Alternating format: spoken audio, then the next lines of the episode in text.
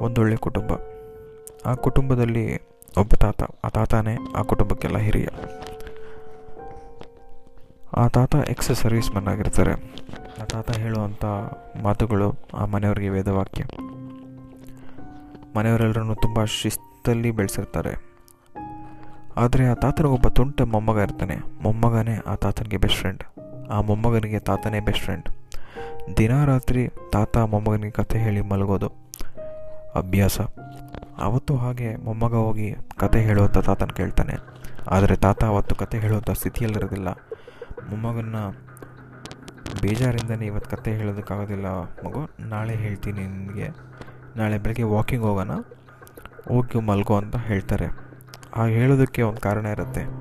ಆ ಮಗುನ ಅಷ್ಟೊಂದು ಪ್ರೀತಿಸ್ತಾ ಇದ್ದಂತಹ ಹೃದಯದಲ್ಲಿ ಹಳೆಯದೊಂದು ಯುದ್ಧದಲ್ಲಿ ಗುಂಡು ಬಿದ್ದು ಆ ಗುಂಡಿನ ಚೂರುಗಳು ಎದೆಯಲ್ಲಿ ತಗೊಳ್ಕೊಂಡಿರುತ್ತೆ. ಅದನ್ನು ತೆಗೆಯೋದಕ್ಕೆ ಸಾಧ್ಯ ಇರೋದಿಲ್ಲ ಡಾಕ್ಟರ್ ಕೈಲಿ. ಯಾಕೆಂದರೆ ಅದು ತುಂಬ ಸೆನ್ಸಿಟಿವ್ ಜಾಗ ಅಂತ ಹೇಳಿ ಅದನ್ನು ಹಂಗೆ ಬಿಟ್ಟಿರ್ತಾರೆ. ಅವ್ರು ಎಷ್ಟು ದಿನ ಬದುಕಿದ್ರೆ ಅಷ್ಟು ಬೋನಸ್ ಅಂತ ಅಂದ್ಕೊಂಡಿರ್ತಾರೆ ಬೆಳಿಗ್ಗೆ ಆಗುತ್ತೆ, ಹುಡುಗ ಹೋಗ್ತಾನೆ ಅಲಾರಾಮ್ ಹೊಡೆಯೋದಕ್ಕೂ ಮುಂಚೆನೇ ಹೋಗಿ ತಾತನ ಎಬ್ಬರಿಸೋದಕ್ಕೆ ಪ್ರಯತ್ನ ಪಡ್ತಾನೆ, ಆದರೆ ತಾತ ಎದ್ದೇಳೋದಿಲ್ಲ ಪ್ರಜ್ಞಾಹೀನ ವ್ಯವಸ್ಥೆಯಲ್ಲಿರ್ತಾರೆ ತಕ್ಷಣ ಹೋಗಿ ಅವ್ರ ಅಪ್ಪ ಅಮ್ಮನಿಗೆ ಹೇಳ್ತಾನೆ ತಾತಂಗೆ ಹಿಂಗಾಗಿದೆ ಅಂತ. ವಾಸ್ತವದ ಸ್ಥಿತಿ ಗೊತ್ತಿದ್ದಂತಹ ಅಪ್ಪ, ಅಮ್ಮ, ಆ ತಾತನ್ನ ಕರ್ಕೊಂಡೋಗಿ ಹಾಸ್ಪಿಟಲ್ಗೆ ಸೇರಿಸ್ತಾರೆ. ಹಾಸ್ಪಿಟಲ್ ಡಾಕ್ಟರ್ ಅವ್ರ ಕೈಲಾದಷ್ಟು ಪ್ರಯತ್ನ ಪಡ್ತಾರೆ.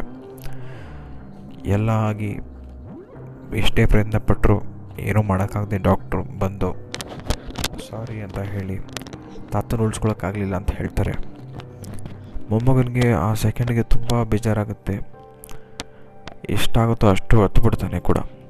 ಹತ್ತು ಎಲ್ಲ ಆದಮೇಲೆ ಅಲ್ಲಿದ್ದಂಥ ಒಂದು ವೈಟ್ ಕಲರ್ ರೋಸ್ ಅಂತ ತೊಗೊಂಡೋಗಿ ಡಾಕ್ಟ್ರ್ ಕೈಲಿಟ್ಟು, ಡಾಕ್ಟ್ರೇ, ನೀವು ದೇವ್ರ ಥರ ಅಂತ ನಮ್ಮ ತಾತ ಹೇಳಿದರು. ಅವ್ರು ಇಷ್ಟು ದಿನ ಬದುಕೋದಕ್ಕೆ ಕಾರಣ ನೀವೇ ಅಂತಲೂ ಹೇಳಿದರು. ನಮ್ಮ ತಾತನ ಜೊತೆ ಇಷ್ಟು ದಿನ ಇರೋಂಗೆ ಮಾಡಿದ್ದಕ್ಕೆ ನಿಮಗೆ ಥ್ಯಾಂಕ್ ಯು ಅಂತ ಹೇಳಿ ಒಂದು ಹಗ್ಗು ಕೊಟ್ಟು ಅಲ್ಲಿಂದ ಹೊರಡ್ತಾನೆ. ಈ ಡಾಕ್ಟರ್ಗಳನ್ನ ದೇವರು ಅಂತ ಹೇಳಿದ್ದು ದೇಶ ನಮ್ಮದೇನೆ ವೈದ್ಯೋ ನಾರಾಯಣ ಹರಿ ಅಂತ ಸುಮ್ಮನೆ ಹೇಳಲಿಲ್ಲ. ಜೀವಿಕ, ಸುಶ್ರುತ, ವಾಗ್ಭಟ್ಟ, ಹೀಗೆ ಪಟ್ಟಿ ತುಂಬ ದೊಡ್ಡದಿದೆ. ಅದರಲ್ಲಿ ನಮ್ಮಲ್ಲಿದ್ದಂತಹ ವೈದ್ಯರು ಎಂಥವ್ರು ಅಂದರೆ ಸುಮಾರು ಎಂಟನೇ ಶತಮಾನದಲ್ಲಿ ಇಡೀ ಪ್ರಪಂಚಕ್ಕೆ ಏನು ಗೊತ್ತಿತ್ತು, ಏನು ಗೊತ್ತಿರೋಲ್ಲ ನನಗಂತೂ ಗೊತ್ತಿಲ್ಲ. ಆವತ್ತೇ ಪ್ಲಾಸ್ಟಿಕ್ ಸರ್ಜರಿ ಮಾಡೋರು, ನ್ಯಾಸಲ್ ಆಪ್ರೇಷನ್ಸ್ ಮಾಡೋರು, ಅದಕ್ಕೆ ಬೇಕಾದಂಥ ಸಲಕರಣೆಗಳನ್ನೆಲ್ಲ ಆಗಲೇ ರೆಡಿ ಮಾಡಿಟ್ಕೊಂಡಿದ್ರು ಅಂದರೆ ನಮ್ಮ ಭಾರತದ ಗ್ರೇಟ್ನೆಸ್ ಬಗ್ಗೆ ನಮ್ಮೆಲ್ರಿಗೂ ಗೊತ್ತಾಗುತ್ತೆ.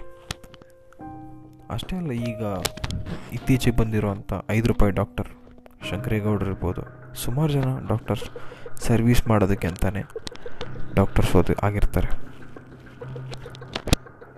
ಹೌದು, ಸ್ವಲ್ಪ ಕಮರ್ಷಿಯಲ್ ಆಗಿರ್ಬೋದು, ಆದರೂ ಕೂಡ ಡಾಕ್ಟರ್ಸ್ಗೆ ಯಾವತ್ತಿದ್ರೂ ಅವ್ರ ಫಸ್ಟ್ ಪ್ರಯಾರಿಟಿ ಪೇಷಂಟ್ನ ಬದು ಬದುಕಿಸ್ಕೊಳ್ಳೋದಾಗಿರುತ್ತೆ ಹೊರತು, ಕೊಲ್ಲೋದಾಗಿರುತ್ತೆ. ಅದಕ್ಕೆ ಅವರನ್ನು ನಾವು ಟ್ರೀಟ್ ಮಾಡುವಂಥ ವಿಧಾನವೇ ಬೇರೆ ಥರ ಆಗಿರುತ್ತೆ. ಆದರೆ ಮೊನ್ನೆ ಒಂದು ನ್ಯೂಸ್ ಆರ್ಟಿಕಲ್ ಓದಿದೆ. ಎಲ್ಲೋ ಒಂದು ಕಡೆ ಯಾವುದೋ ಒಂದು ಪೇಷಂಟ್ ಬದುಕಲಿಲ್ಲ ಅಂತ ಹೇಳಿ ಡಾಕ್ಟರ್ನ ಹಿಡ್ಕೊಂಡು ಗಮಗ ಹೊಡಿತಾರೆ ಪೇಷಂಟ್ ಕಡೆಯವರು. ಅದೆಷ್ಟು ಸರಿ?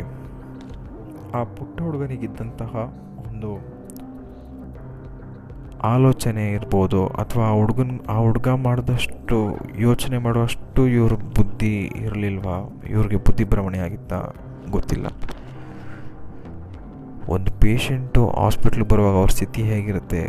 ಅವರು ಚಿಕಿತ್ಸೆಗೆ ಸ್ಪಂದಿಸ್ತಾರ ಇಲ್ವೋ? ಇದೆಲ್ಲನೂ ಒಬ್ಬ ಡಾಕ್ಟ್ರಾಗಿ ನೋಡ್ತಾರೆ. ಅವ್ರ ಕೈಲಾದಷ್ಟು ಪ್ರಯತ್ನ ಪಡ್ತಾರೆ.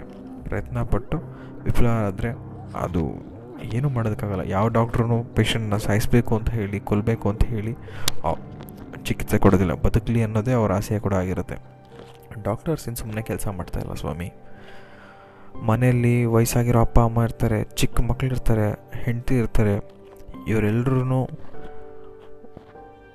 ಮುಟ್ಟಕ್ಕಾಗದೆ, ಮಾತಾಡ್ಸೋಕ್ಕಾಗದೆ, ಪ್ರೀತಿಯಿಂದ ಅವ್ರ ಜೊತೇಲಿ ಕಾಲ ಕಳೆಯೋಕ್ಕಾಗ್ದಿರ ಪ್ರತಿದಿನ ಬೆಳಗ್ಗೆ ಆದರೆ ಮಾಸ್ಕ್ ಹಾಕ್ಕೊಂಡು ಪಿ ಕಿಟ್ ಹಾಕ್ಕೊಂಡು ಸಾವಿನ ಬಾಗಿಲಿಗೆ ಹೋಗಿ ಹಾಯ್ ಹಲೋ ಅಂತ ಹೇಳಿ ಮಾತಾಡಿಸ್ಕೊಂಡು ಮನೆಗೆ ಬಂದು ಐಸೋಲೇಟ್ ಆಗುವಂಥ ಡಾಕ್ಟರ್ಗಳು ತುಂಬ ಜನ ಇದ್ದಾರೆ.